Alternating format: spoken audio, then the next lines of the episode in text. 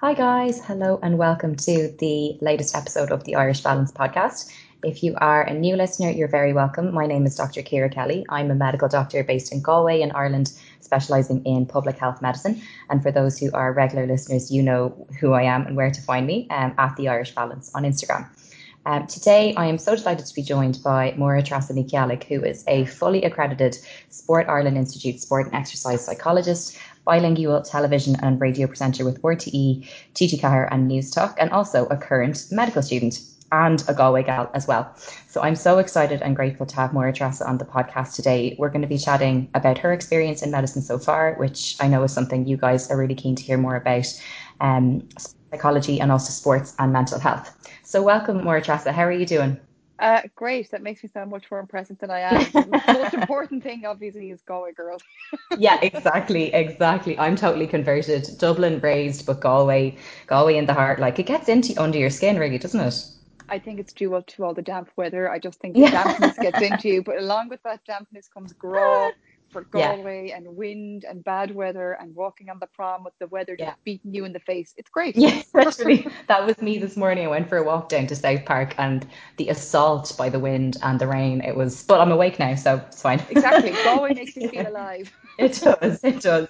Thanks so much for joining us. Um, I'd love if you could tell the listeners a little bit about yourself and your background um, in 10 words or less. No, I'm only joking. Um, but just in your in your own words would be great, just so people kind of know um, where you're coming from and I suppose what's brought you to where you are today. Um, okay, um, I grew up in a small little beautiful part of Connemara called An Cheathrú Rua. It's about hmm. 26 mm. miles west of Galway City to people who aren't familiar, though I think most Irish people are because it's where a lot mm. of hmm. people go in the summertime when they went off to the Gaeltacht to learn a bit of Gaeilge. So mm-hmm. I grew up speaking Irish with my family, n- normal run of the mill family, three kids, two parents, went to school in Carrow, went to the first time I went to college, went to NUI Galway, studied psychology and Irish there, did a higher diploma in applied communications. That somehow led me into Radio na Gaeltachta on work experience. And then mm. typical, I just didn't leave. So I stayed there for about um, kind of two years going in and out the door and revolving contracts. And then I got a job in TG Ceathair and kind of just moved over the road from there, began working in the newsroom there. And I really enjoyed that. And I began working a lot under Jim Fahy. People might remember him. He was the Western editor in Galway at the time and Teresa Mannion. So I got loads of great experience from them and I began working a little bit more and more for RTE and then I moved to Dublin to work in the newsroom in RTE for Nuacht and for News and I worked a lot in Gaelic Games program which is really my real love you know I mean I started off mm. working in news and current affairs and while I really enjoyed it for me sport was my love but it took me a while to build up the confidence to do it I think and also actually be allowed to do it you know and let's call mm. a spade a spade I had to fight in TG Ceathair in the newsroom to be allowed to do a bit of sport but I got my way in the end mm. and um did a bit of working as a GAA reporter as well in RTE, working with um, the infamous and possibly the most um, desired man in Ireland, Marty Morrissey. Yeah. And um, did a bit of that, and that was great fun, hard work, but great fun. And but I always knew, even though I loved the broadcasting and everything, there was something in me that wasn't, I don't know fulfilled is the right word. There was something, mm. I think I wanted to return to the psychology roots, but I was never sure how. I knew I didn't want to be a clinical psychologist. I knew that wasn't for me. I knew things like occupational psychology and, you know, counseling psychology wouldn't be for me, but I knew I love sport and that mm. kind of stuff. So eventually it became obvious to me after a few years on the road that maybe I should be look towards sport and exercise psychology. And there was a master's in UL, which I applied for and I got in and I worked there under doctors Tadhg MacIntyre, Mark Campbell, and Matthew Herring. And I got mm. did my master's degree with that. And I love that. That opened up a whole new life for me because all of a sudden I suddenly realized that actually this probably was my calling to begin with, which is working with people, mm. helping them do better, dealing with performance pressure, focus, all that kind of stuff, and also helping not just athletes, but normal people like you and me to keep us mm. motivated to move. It's good for our health, good for our mental health. And that was what I really loved, you know. And um, mm. it just took me a while. I'm a bit slow on the uptake. it took me a while to figure out that that's what I loved. So after really deciding that's what I wanted to do, I then went and I worked toward my Irish Sport Institute accreditation, which takes a long time, but it's worth doing because it means you're accredited and you're qualified. Because people forget sometimes with sports psychology, it's not just about the things like goal setting and better performance. It's also about seeing mental health red flags and helping people through difficult mm. life junctures and that kind of stuff. So I did that, and that was great. And there was still a little bit of an itch, and I was going to do a PhD in sports psychology. That was actually the original plan. But then, actually, while I was wandering around UL, I began talking to some graduate entry medical students, and I was like, that's really fascinating. And then the biggest realization of all came to me was that inside it all, I'm a complete dork. Like, I love nerding, I love learning. And I suddenly realized doing medicine, you're learning for life and mm. you're learning really, really practical, useful things.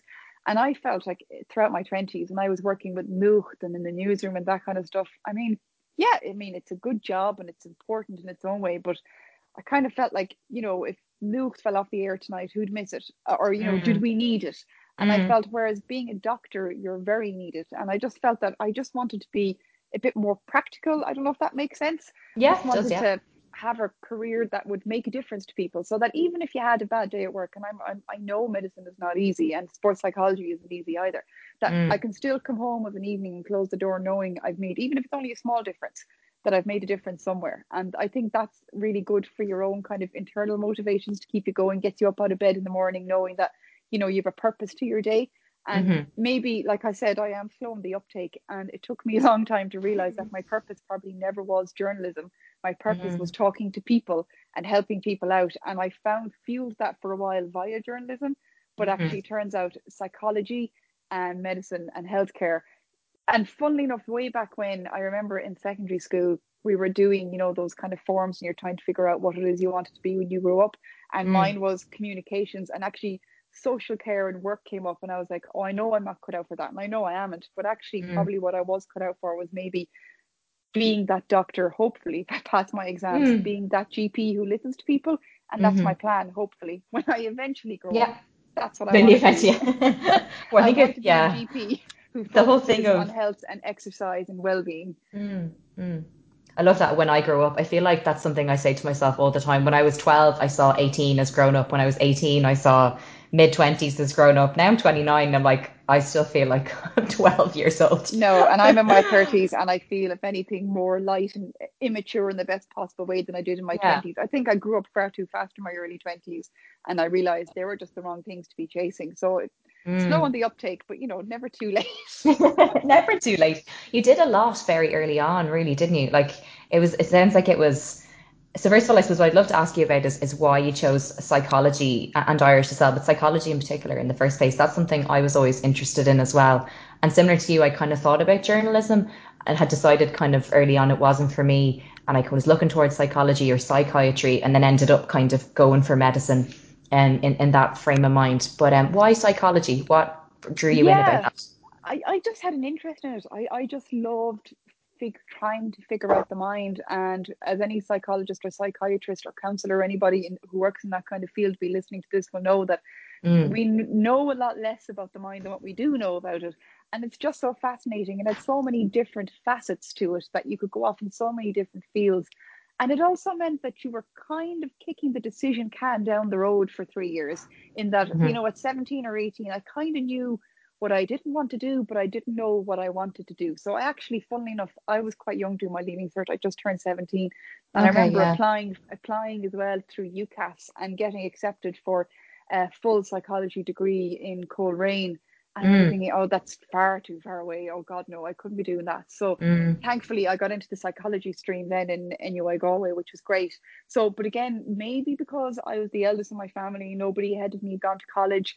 I mm-hmm. didn't really understand the college experience. I went for the unknown and the known. So I did. Mm. I took the psychology degree with the Gaeilge as the cup, knowing that psychology turns out to be a pile of poo. At least yeah. I, I, know I can speak Irish well, and sure I learned the literature off, you know, and that that yeah. can be an option B. So I think it was holding on to what was safe, and actually possibly that's probably why I fell into communications and media as well.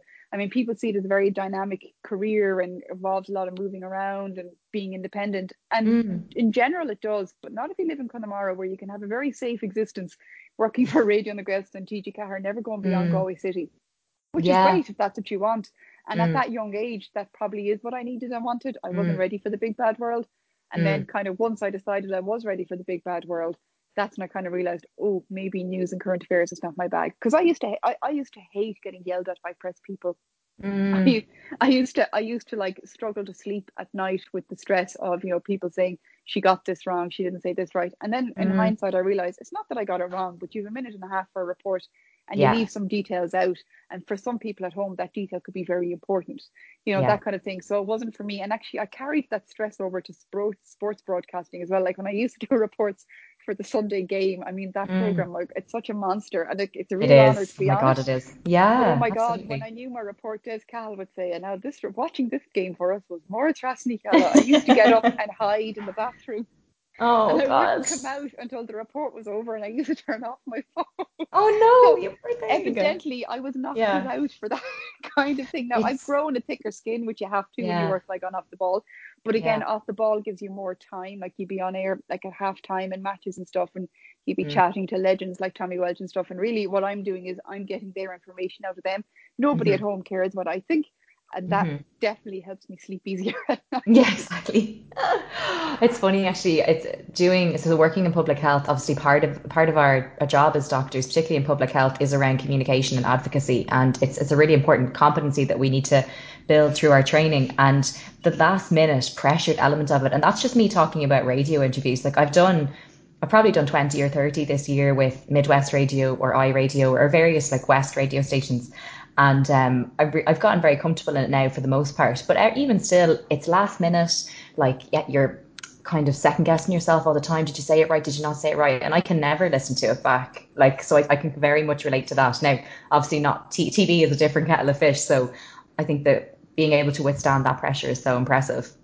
Yeah, it is pressure, and I I kind of didn't because it was my normal from such a young age. I Mm. didn't actually realize that it is a massive pressure. Like the six one goes on air at six one unless there's a catastrophic, you know, telecommunications disaster or something. You know, you Mhm. can't just hand in your report at three Yeah. minutes past six because that's when it was done, or at seven o'clock, Yeah. or at nine. So I got very used very quickly to being organized, being punctual, getting my stuff together to have it on time, and sometimes accepting it's not perfect, but it's going to have to do because this is the time it has to be in. So Mhm. to this day, I struggle with people who cannot be on time. Yeah. To this day, like I struggle with when you're doing group projects with people and we've laid down a deadline, and I would be, I you know, if the deadline to have it in is of a Friday, I'll try to have it done on a Wednesday so that we have the Thursday to go over it and have it in. So there's no Mhm. problems. And people, funnily enough, normal people don't operate this way. And I really struggle with this. I'm always on time. Like, so if something starts Yeah. at 11, I will be there at quarter to 11. And if I can't be Mhm. there at quarter to 11 because there's been traffic or somebody's delayed me, I will have such huge anxiety. and it comes from the, oh my God, where is that package? Where is it? Where is it? And there is Mm. nothing more heart wrenching and squeezing your heart and stomach than say if your slot on the 6 1 was say the sports bulletin we might be coming on air at 20 to 7 and you're waiting Yeah. for a game to finish sometimes a game might finish at half six Yeah. I remember this. This was a big stress, or even worse, the stresses of the summertime when uh, Mm. the nine o'clock news. If anybody listening to this, if you're watching out for the nine o'clock news of a Saturday night, it's never at nine o'clock. So you would Yeah. you would have to ring up the newsroom and you would ask what time is the nine, which sounds completely wrong, but it would be like a 10 to 9, 20 past 9, whatever. And it was always Mm. earlier when there was a late evening game on. So you'd have your script kind of done. And then, of course, somebody get a last minute goal and you had to change everything. And literally, sometimes you'd only have four minutes to get that package to air. Oh my God. And nobody Like, at home would know the stress to this. And No. you'd be there in palpitations, you know, sweat Yeah. rolling down your back, looking, thinking, can anybody please hand me a whiskey? yeah, exactly. and you were doing this day in, day out. And it's a, it's a huge pressure that people don't realize. And then I kind of found myself thinking, why am I putting this pressure on myself? It's not life or death. Mhm. And it was a Yeah. big kind of existential crisis in my life. And I realized, like, Mm. no, you know, p- you don't need the stress in your life. It's not healthy. Some people thrive on it, but evidently I didn't. Yeah. So I was like, okay, time to pivot in life, and Yeah. that's what I did. I just went into the really unstressful life of medicine. Um, did you have like obviously did you have a yeah exactly God we'll talk about that. Um, did you have a favorite part of your work in media or Oh yeah, yeah definitely, loads of it. I, I loved the traveling around, meeting new people, seeing new things, being in different places. Uh, and especially when I got like, and the beauty of media is there is camaraderie. Like when I was in news and current affairs, there was camaraderie between the political pack. You know, you got to know people all over the country. It meant you were never stuck like that kind of way. And I love Mhm. the camaraderie as well in sport and sports and actually news and sports media. You got front row seats at massive Mhm. events that everyone else at home only got to watch on their TV. Like I got to go over to Windsor alongside Michael D. Higgins when he went to visit the Queen in that historic visit a few oh years ago. Oh my god, that's yeah, amazing. Got, exactly, and I was broadcasting in Windsor. They were there. Like that's that's that's incredible. Seat that nobody yeah. gets. You know, yeah. um, I got to go. Like I've seen great boxing matches. I've seen you know all front rows at All Ireland finals. I've spoken mm. to managers just after they've won an All Ireland or after they've lost one. I got to go out to the Golan Heights with the Irish Army and see the work they're doing as part of their peacekeeping work with the UN. You know, mm. I got mm. so that's really really cool, and they are experiences that nobody else is ever going to have. And for that, mm-hmm. it was mm-hmm. great. But even like the minutiae of what people call the minutiae, the bread and butter days, you got to go to court, and like people, like mm. most people, don't understand how court works you know, mm, and mm. that kind of thing. And I got to be in Leinster House, and I got, you know, there are things that people don't have access to, and yeah. I suppose media and journalists are there to kind of give you a window into that, and that's a position of privilege, and that's really yeah. cool. And you just get to chat to people all day long, and I loved that. Um, I, I just like to, learning about mm. people. You get to meet the personality of Ireland, really, don't you? You get such a flavour for the different walks of life and, and, and different um I mean some of those experiences sound absolutely incredible. It is like it's it's an inside view really. Yeah, it is. But you amazing. also get to meet, you know, normal people who are struggling, say, with chronic illness and waiting for a medical card, and you might do mm. a report on that, mm. and that might help them maybe you know, mm. get the attention that they're looking for from the HSE or maybe push their cause along. You get to do, you know, vox pops of people outside, you know, what's your latest opinion on whatever thing the news of the day is. And you can meet really great characters just by doing that as well, you know. So they, yeah. were really, I, I'd hate for people to think media is not a good career. It can be, but it's mm. precarious uh, unless you're lucky enough to get an RTE job, which I did, you won't be very mm. well paid. You'll work very long hours. You, you mm. probably won't have a pension. There's a lot of things wrong with it at the moment, and I hope they change. There's a lot of great things about it as well, and one of them is is that you get to meet the I suppose the movers and shakers of Irish life. You mm. get to see how decisions are made. You and you kind of learn as well that you know politicians are human too. Decision makers yeah. are human, and nothing is black and white. So when you see people protesting, you know, about a certain decision and stuff, I like to think I've learned enough now to realize there's probably and a reasoning behind this. So I, I think it's made me a bit more maybe compassionate to how mm. things are made. But also on the other hand, sometimes it just leaves as well that I have very little patience for things that make no sense because I yeah. know it can change when the will is there, if that makes sense. That makes absolute sense, definitely. And would you have preferred TV or radio, or was there a difference between the two for you in terms of your experience? There is a difference, definitely, and I've learned. I think I I love live, be it live radio or live TV, and I love. Mm. There's an adrenaline rush to it, and there's yeah. we have to do it now, and that's it. So there's not an expectation for it to be perfect, but there's an expectation for you to think on your feet. And so like funnily enough, and then they're very different when it comes to sports media. Like so sports media TV is definitely easier than radio because you have your own cordoned off area, people bring your guests to you, there's mm. your floor manager who's looking out for you and minding you, and there's a script and it's very much regimented. And you know there's sponsorship involved. And you know managers know they have to do the TV interview. They must come over to Eir Sport and talk to me. Compare that to radio when you're there on your own you're fighting out your own space in the press pack, you're trying to find your groove, and at the end of the day, you are in the minority, you are a girl. And mm. funnily enough, some managers do see this and they will make extra time for you. Others will take advantage of it and say, that's an interview I don't have to do because I, I haven't seen her gone by, that yeah. kind of thing. Yeah. There's a lot more, I would, radio broadcasting, it's improving, um, but definitely pitch side access and tunneling and stuff, it's still very difficult for a woman. And there's a reason why mm. there's more men than women there. Absolutely. Yeah, yeah. I remember seeing a tweet you did about that recently. I don't know if it was was it a, the premier uh, this I know it's not it wasn't the same role, but do you remember the it was a recent premiership game where one of the players essentially like tried to kind of almost corral the um, female lineswoman. Do you remember that? Oh, that was yeah, recently enough. Yeah. Yeah, yeah, yeah, And you you posted a few tweets about it. I remember almost like wanting to like screenshot them all and just share them and be like, You go girl. Yeah. It's because it's yeah there, there's a reason why like it, it it is a masculine culture and you know what? There's yeah. nothing wrong with that um and I'd hate for people to think she hates men. I don't hate men. I'm a big mm. fan of men. I'm a big champion of men. I we love men. yeah oh I love men. And most of my work is to do with men and that kind of stuff. But I think yeah. at the same time for it to move on now men you know sound men have to realize that they're not at fault. At this it's not their fault. The world is this way but it is their fault if they don't do something about it. Yeah. and that comes back very very simply to you know, when you're on a sideline trying to get an interview, and for example, the male journalist, and I don't even think they do it on purpose, they will pile mm. around a manager and me there with my short T Rex arms can't yeah. get in with my microphone, you know, that kind of way. Yeah. And you get pushed about a bit that way. And I, am not saying it's done on purpose at all, but mm. I think it's time now. And that's just one small example. Mm. But men will use, and they don't even realize they're doing it. They have such an advantage already in the sports world that they need, mm. if they want to move things on now, they need to open up the door for other people, other minorities, be that women, gay people, people of color, because we just don't exist yet in Ireland. We're getting there. Yeah. Um, but part of the reason is that we're not in there is because we haven't been welcomed. Yeah. And that it's, has to change. Absolutely. I think this year has been one it's been a, a, roller coaster of a year for many reasons, but it has forced the world, I think, to look at the social and racial injustices that are, you know, built into society and which is so wrong. And i think it's like you said there it's not enough just to be aware of it. Like people need to be actively you know doing their best to be against it and to be figuring out ways to combat it collectively. You know whether you know you're in a position of privilege or you're at the position not in privilege. You know particularly for those who like you say whether it's men or or white people that we acknowledge this privilege and try and um use that privilege for the better. Does that make sense? Like, it totally makes sense. Yeah, yeah like yeah. I mean, it's not my fault or your fault that we were born white mm. and, for the want of a better phrase, affluent compared to most people in the world. Yeah. And that's fine. That's the way we were born. But I think we need to acknowledge it that that helped us into our position. Yeah. And that we need to help other people. Like I've kind of realized mm. looking around my classroom now, for example, there's a lot of mm. people from all over the world there, are loads of different mm. colors, creeds, genders, all that kind of mm. thing.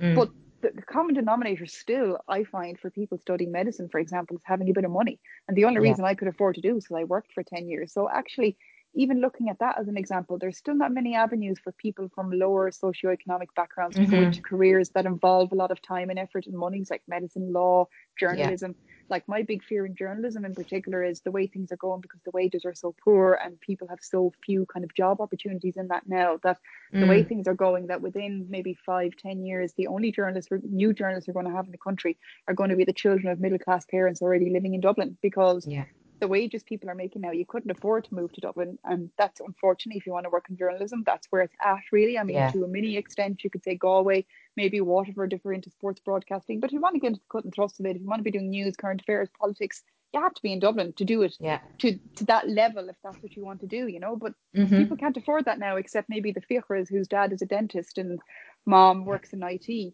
and they yeah. happen to live in Dublin. And that's a big worry. And I think mm. that's the next big inequality as well, you know, that we have to acknowledge that basically how much money you have in your pocket affects your life really 100% affects your career.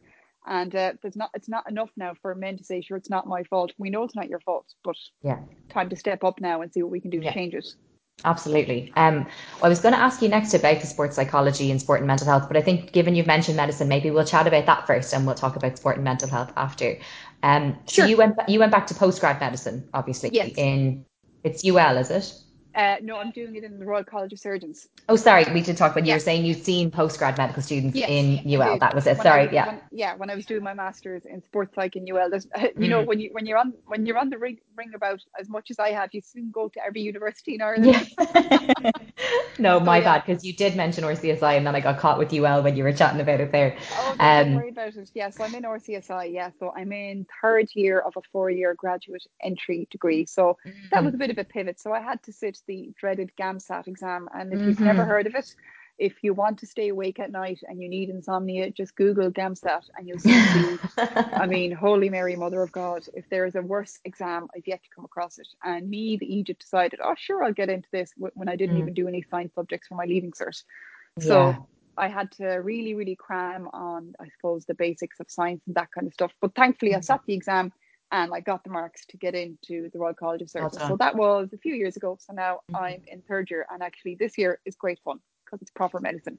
You know, yeah. you're out dealing with patients, you're dealing with kids. I've done pediatrics already. I'm doing uh, obstetrics and gynecology at the moment. I love it. And it's mm. just nice that I'm not sitting in a classroom all the time. I mean, we were doing a bit of clinical experience in first and second year, but obviously not to this extent. And yeah. uh, it, it's reinforced that I did the right thing, definitely, because I'm enjoying every day, even the days that are hard you mm. enjoy it. So I think that's a good sign. I hope. That's definitely a good sign. Absolutely. I suppose, yeah, people ask me about the GAMSAT quite a lot. And, and for those wondering, the HPAT is the aptitude exam that you do for undergrad medicine, but the GAMSAT is the one that you have to do for postgrad medicine. And it's a bit of yeah. a simplistic way to put it, but basically, um, it's a key part of the application process. So I, I have no inside knowledge on the GAMSAT. I can talk about the HPAT, Um, I probably shouldn't because it's a whole other podcast and it makes me angry. but the GAMSAT, it seems to, there's there's more to it. Am I right in saying that? I don't Oh know my because I God, haven't done yes. it, but There is yeah, a lot more to it. And the reason I know this is that when I decided I was going to do medicine, I decided to go hard or go home. So I decided Mm, I was going to hedge my bets. And I also applied for mature entry as well in a few colleges to get in. So I had to sit H- HPAT as well. Ah, so you've done both. Okay. yes, now I threw all my eggs into the GAMSAT basket because I'd been kind of told, look, at you know, the mature entry is about so much more than your HPAT mark. I mean, just don't do terribly at it. And really, it's more about your CV and your life experience and how you can Mm, express. So I decided, right, I'm not going to study HPAT at all. It is what it is. I just don't have the time to do both. yeah. So definitely there is a massive difference. To me, HPAT felt now, I mean, people who've sat HPAT very, very seriously might totally disagree with me. But Mm. based on my experience at GAMSAT, to me, HPAT felt like a little warm up lap before you started GAMSAT. Oh, wow. Okay. now I had the advantage, obviously, of working in media and being good at communications and reading and writing, which is a big Mm, component of HPAT. And I know some people would not have a natural aptitude toward that, mm, which I, I know I do, which definitely mm. helped. Um, and I remember what I called the shape section. I was like, this Oh, makes yeah. no sense to me whatsoever. I don't understand it. There is no pattern. This is insane. And I Mm. just, I remember taking CCC all the way down. I just like, I just, I can't. Even if I try to reason it out, I'm going to do Yeah. worse. Mm, And um, I just forgot about it. And I still did fairly decently in it. mm, Now, I know that's not everyone's experience, but for me, it's because I think I had the 10 years of reading and writing experience to a very high level behind me, which mm, helped me with that. And the fact that I'd also been studying for GAMSAT. So, mm. GAMSAT has a section, there's one section where it's kind of reading comprehension. Um, you might get a cartoon, you might get a piece of philosophy, you might get a newspaper article, and you have to guess the next best answer, you know, A, B, C, D, Mm. E. And then the people, the part that people really struggle with GAMSAT was section two, which is probably the section that got me into college, which Mm. is you have to write two critical essays uh, in the space of an hour, which is tough going. That's tough going. It's That's really really tough tough going. going. And like I did that for a living every day where I presented both sides and, you know, did a roundup at the end of a news report. And I still found that hard Mm, and mm. it's based on quotes. There's you get five quotes basically, and you have to decide what the theme of these quotes are, and you have to write your critical essay based on that. And it's very Wow. highfalutin themes like you know euthanasia and healthcare, you know, you know Oh, access wow. to Yeah. medicine, neutrality. Is it an outdated concept? They're really now you can practice it. You can write up a few Mm. essays and practice yourself and that kind of thing, and that definitely helps. And then you take a break and you have your lunch, and then you go into the beast that is section three, which is I think 120 mad science questions. And they're done in a way that apparently uh, ACER will argue they will say technically you've never had to study any kind of science in this because you could you should be able to reason it out based on the pictures and the diagrams. I was like, I remember I Should should be. Yeah. Jesus. You might if you had a whole day at it and you weren't constrained Mm, with time. But I mm. remember coming home and taking to the bed after it. I was so tired after it, and oh, I um, can imagine. And the way it's done, nobody knows how well you've done or how poorly you've done. Mm. And um, I was just, I was just lucky enough. I got the marks to get me in, and thankfully, Well. I think, I think I scored a fifty-nine in it. And actually, I saw this year the Royal College of Surgeons had gone up to sixty or sixty-one. Mm. And uh, so, yeah, I'm glad I got in a few years. Yeah. God. but it, it was definitely the essay writing that pushed me over the line. okay. Absolutely. But it's a beast of an exam. It is horrible. It is all day. It's just so stressful. And you can prepare, I think, until this time next year every day, take a year off work to prepare. And I Mm. still think it's luck of the day. It's Mm. hard. It's Mm. really, really, really hard. Um, I've yet, and again, I started a medical degree with no science background, and I still found GAMSAT the toughest exam so far. Wow, that's because I remember you and I spoke a little bit about it on Instagram just through DMs and stuff because someone had asked me in a Q&A about the H or the GAMSAT and I was like, look, I, I don't know and that we were just chatting about it. For me with the HPAT, I went into it blind the first time around because I was naive and bought into this. It's an aptitude and if you're meant to do well, you'll do well, which to be honest, like the, obviously as you said, there's some that will my dad always used to say is like you're going to have people who go in and they'll do well and it's just it, it is the aptitude. He's like but we need to understand is there a way for it not to beat the system but like is there a way for you to practice and study first? So i did it a second time round and went up by like 25 points because i did a course i did two courses actually an online question bank and a course in dublin. And again that comes back to having the privilege to be able to pay for those things and take the time to do it um, which is you know something I, I don't take for granted so for me I, I, I just but I don't necessarily think the HPAT was the, is the best way to decide No, is someone suited for medicine. no. Um, it I don't definitely, see yeah, how HPAT. Um, or even, okay, GAMSAT you could argue a bit because you get to write a critical essay which shows Yeah. a bit of personality. You could argue, Mm. and you're supposed to bring up your science knowledge to a point that you're not coming in completely green. Yeah. You could argue that, but I mean, I Mm. still think that's a very, very, very weak argument after going through the experience because it didn't Mm. prepare me in any way, shape, or form Mm. for college at all. Mm. Um, I really, really think that the only way to assess somebody's suitability, suitability for medicine, if I had my way, nobody would go in straight after school. I think you should Mm. have to do a degree. You should possibly have to work for a year or two and then come back to it. Um, Mm. Because I just think you're not mature enough at 17 or 18 to be dealing with some of the things you have to deal with in medicine. I just don't think you Yeah. are. I know I wasn't, and there might be a rare 17 year old out there who might be, but Mm. no. And I just don't think you've enough an understanding of yourself to be able to stand up for yourself because it can be quite a brutal profession. Yeah. And you need to be able to say no to people. You need to be able to put up boundaries and say, no, I'm going off to study now, or no, I'm taking tomorrow off, and that kind of thing. And I just don't Yeah. think at 22, 23, when you're out working as an intern, that you're able for that. I don't think you are Yeah. because I, I certainly wasn't able for it when I was working in media. It took me a long time Mm. to un- find my own assertiveness and push back against people who were trying to get me to do things that weren't good for me. So I definitely think if I had my way, I would say you should not go near medicine until you've worked for a few years, definitely. And then Mm. you should be brought in based upon, I think, interviewing and how you sell yourself and maybe a- a- putting together an application form showing your interest in it. And it shouldn't be about money either, because unfortunately, No, it shouldn't be like money. you're being asked, you know, can you afford to fund this? How are you going to fund it? Because they don't need, you know, they don't need to be bringing you in and then you having to drop out because you haven't got the shekels, you know. Mm. And graduate entry is very expensive as well. It's much more expensive than undergraduate, which I don't think people realize as well. So Mhm. I think the Mm. system has to be fixed in a way that it's more like you, you do not have to be intelligent to be a doctor.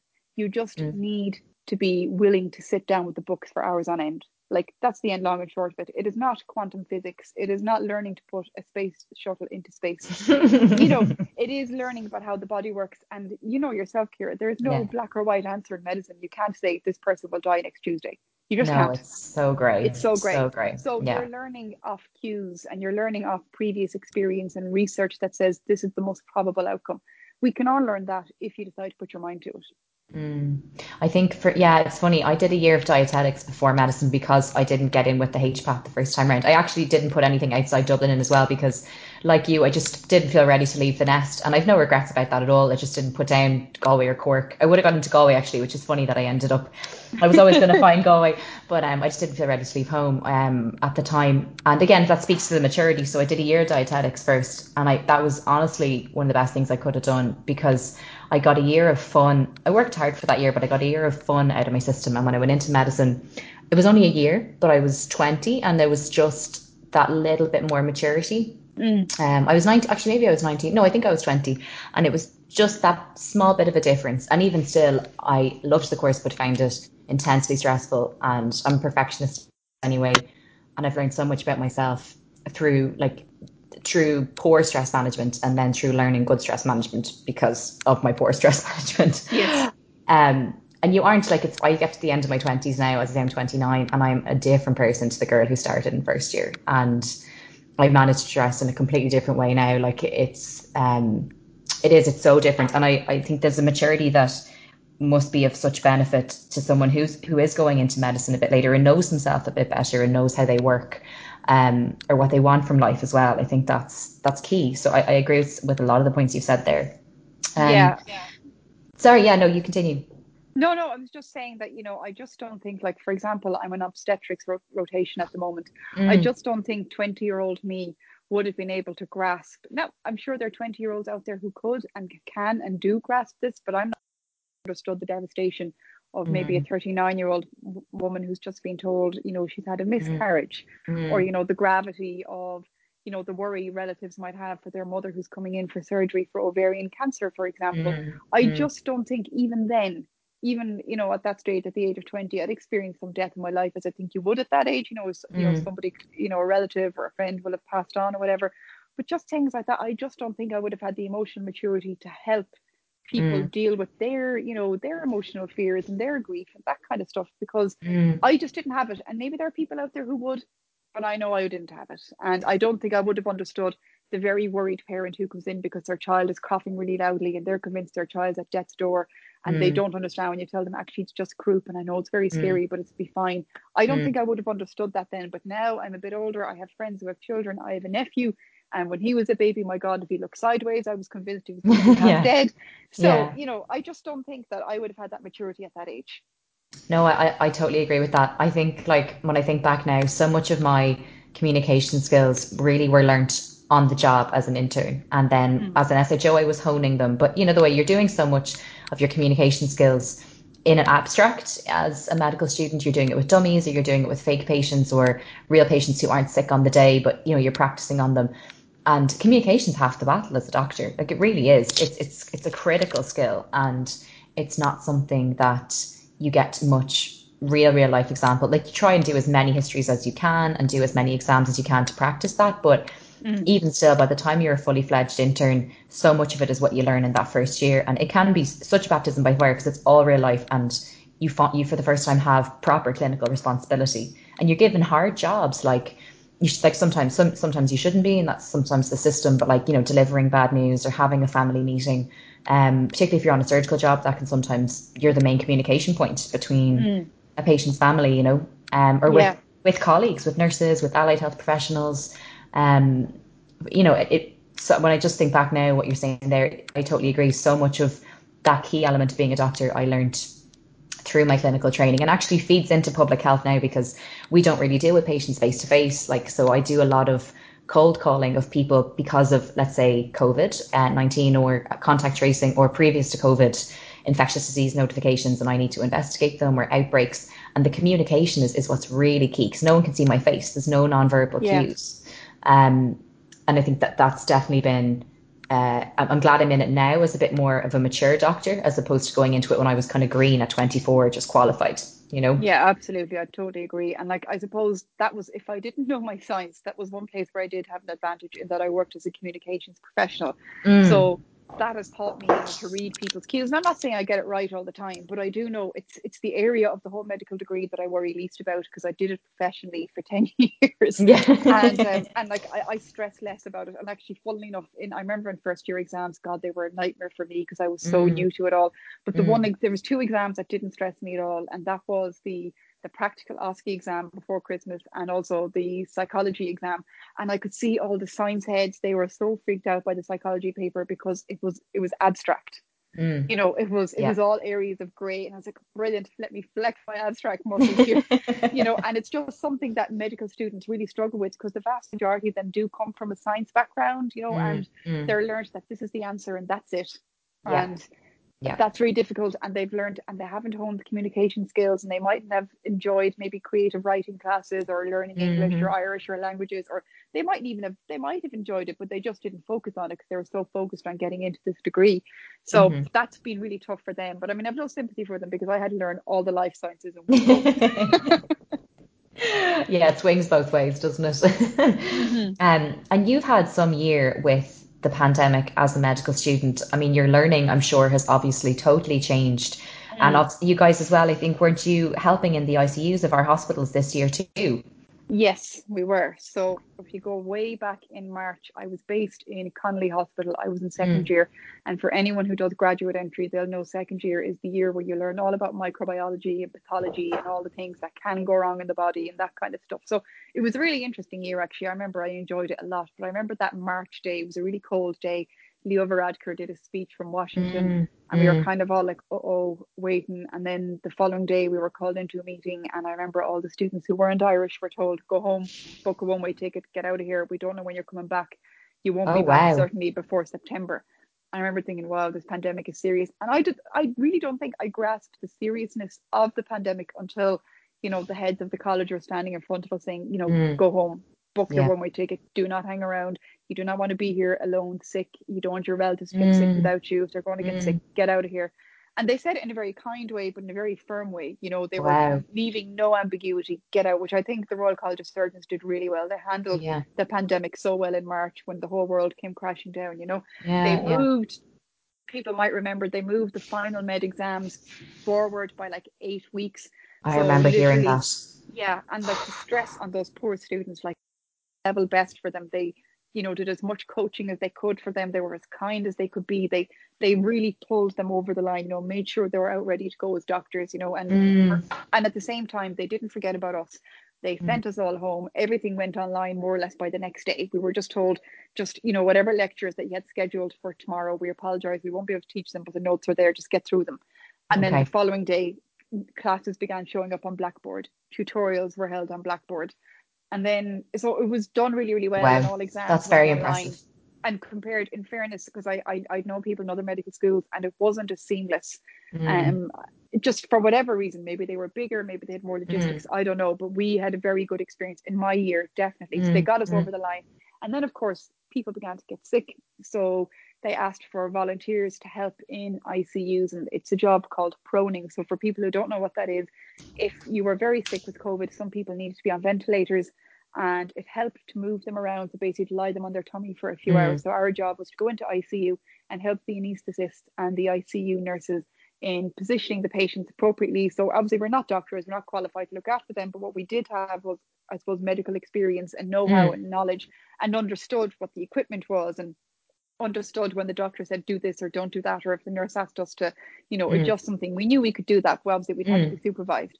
so mm. that was our job for the months of i think april and most of may and it was such wow. it was it was scary at first and then you kind of began to like is the wrong word but it was mm. nice to know that you were contributing a little bit yeah people absolutely. out and you were learning a lot i mean i found respiratory medicine, I did not enjoy it. But by the end of that, I understood it a lot more, which made it easier to enjoy, you know. Mm-hmm. And um, you, learn by doing and you learn by seeing. And the doctors were very kind. They understood that we were coming in as well, and they kind of gave their time when they could as well. And it was one of those lifetime experiences that I really hope I never have to repeat.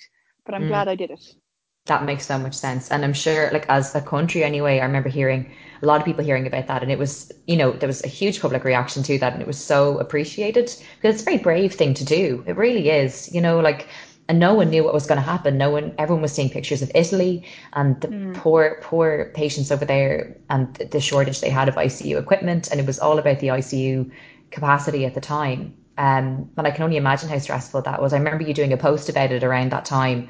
Um, and just having so much respect for you guys doing it. And you're right. Like, I mean, I remember hearing about the final meds having their exams pushed forward by various numbers of weeks or months, and the stress of like, I, I would have had a proper like floods of tears. That would have been my approach to that happening to me. So Oh. Yeah, which I think would have been a natural approach. And I'm sure that probably yeah. happened to a few of the poor things as well. But mm then they mm. just had no choice. They just had yeah. to do it. And when I really felt for them, I think when I my heart nearly broke for them was obviously they had to have everything online, their graduation, yeah. you know, results day, uh, all that huge kind of milestones. All, yeah, and they were doing it from their sitting room or whatever, and you mm. could see them sending in photos of you know wearing. Some of them have managed to get access to caps and gowns some of yeah. them lived within 5k of the Royal College of Surgeons, so they were able to come in from Ranelagh or wherever wearing a cap and gown and get a mm. photo outside. And I just like, oh, you poor things, because the degree is so hard. It's so uh, yeah, it is. It's yeah, it's like leaving Cert 2020. Like it's it's a huge milestone in your life.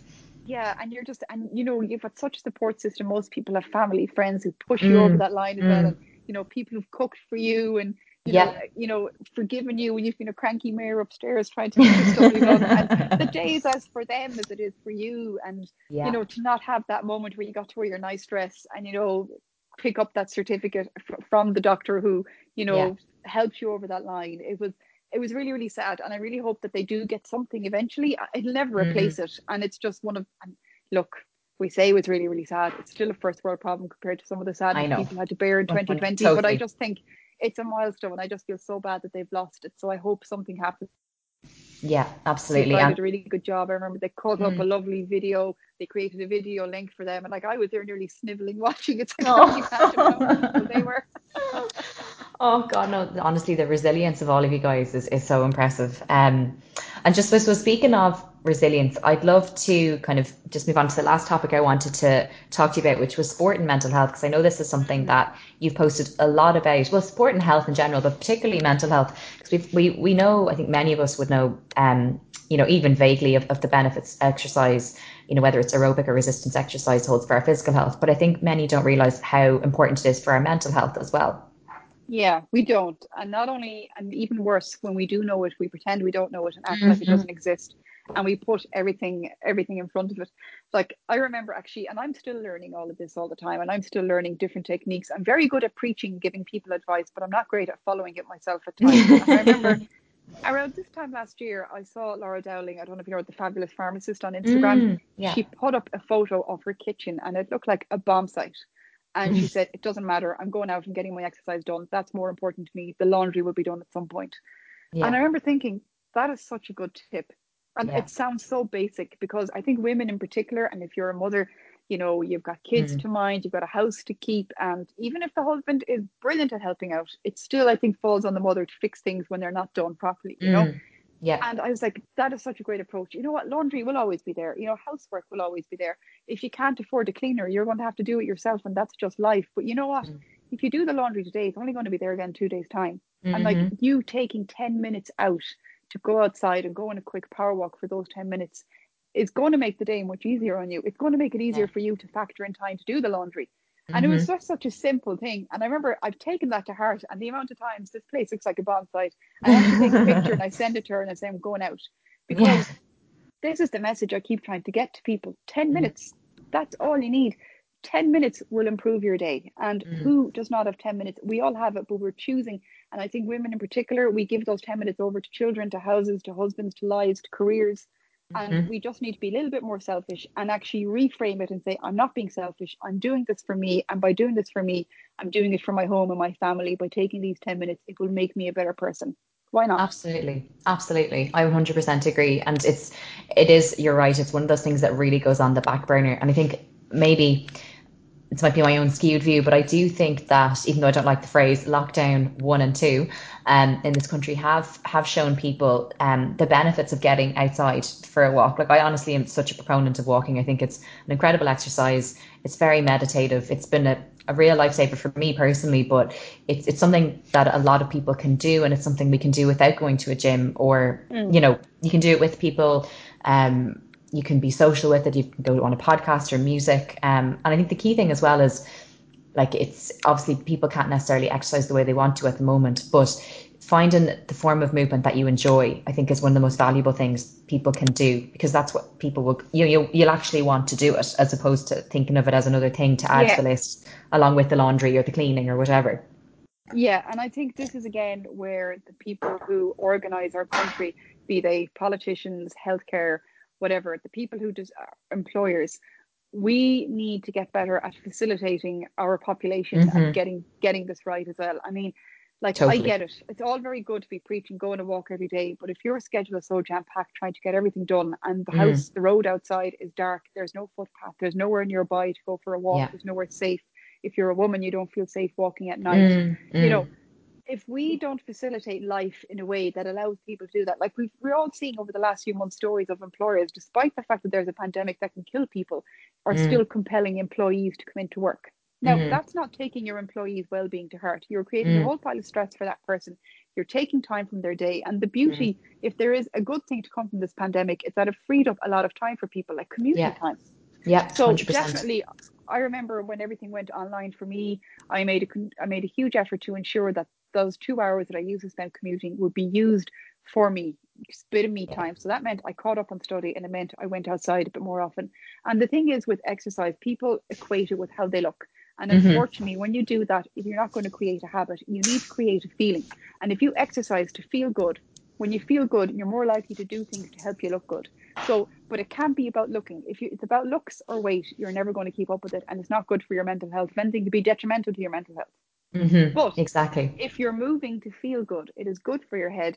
It is good for your body, and then you find yourself doing a bit more of it. So the person who used to maybe go for a one stroll once a week, if you build up to four or five times a week, within a few months, without any effort or trying, you suddenly notice that your jeans fit a bit better, and that's a small collateral effort. But beyond that, what you've mm. done is you've created a headspace for yourself you've unbeknownst to yourself made yourself more resilient against the bad things that happen during a day and the more resilient you are against the small bad things means that you're less likely not always it can't insulate you completely but it means you're mm. less likely to develop depressive disorders or issues with anxiety or confidence mm. it just helps insulate you it doesn't mean you won't get it. And it doesn't mean anyone who suffers from these things hasn't done anything to help themselves, but it just means if you can get yourself into a good place, you're a, you're a lot less likely to get it. Or if you do get it, you'll suffer a little less, which I think is worth all of us trying for that kind of insulation effect.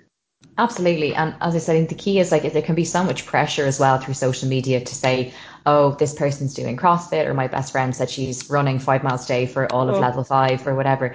And like the key thing I think personally, because like again, we're all prone to a bit of comparisonitis, but you know, what do you enjoy? And as you said, you're creating a feeling like what makes you feel good. If running doesn't make you feel good, don't run. Like I haven't run in about two years. I used to run loads, but I was running to counter stress and actually was just kind of adding stress to hmm. stress. Mm.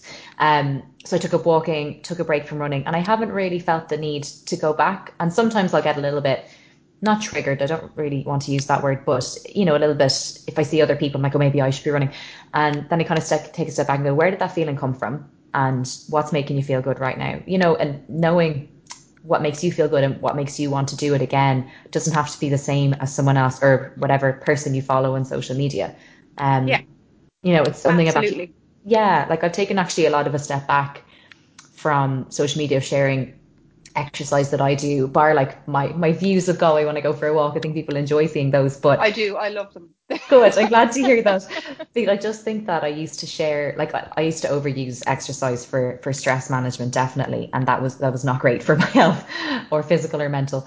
But uh, a lot of what I was sharing in terms of workouts was for validation, not really inspiration. And that's something that thankfully maturity has helped me to realize that I don't really do it anymore. And someone messaged me a while back being like, you don't really share workouts anymore. I'm thinking, I was like, I'm not a personal trainer. I'm, I'm a human being. I'm a doctor.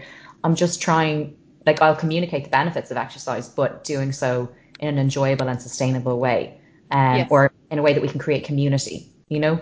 Um, I think the, the key for me is enjoyment, not punishment. Yes, absolutely. And one of my big bugbears as well, things being shared on social media or before and after photos. Yeah. And I know why people do it and I get it. And I think if I had lost a lot of weight, I'd be delighted with myself and I'd be very mm. proud of myself. And it is a huge achievement because to lose weight in the world we live in is so hard. And anybody mm. who manages it is really, they're going against a tide that's fighting against them every single day. So mm. fair play, absolutely. But the thing is, by doing that, you're you're suddenly you're telling yourself whether you realize it or not and you're certainly telling people around you that people in your before picture are less than. So anyone mm. who looks like your before is not as good. Or mm. you're telling yourself that that person was less than the person you are now, and you're putting too much of your self worth on what you look like. Whereas ideally, your motivator should be, you know, I started this in January and I felt this and this. Today I feel that.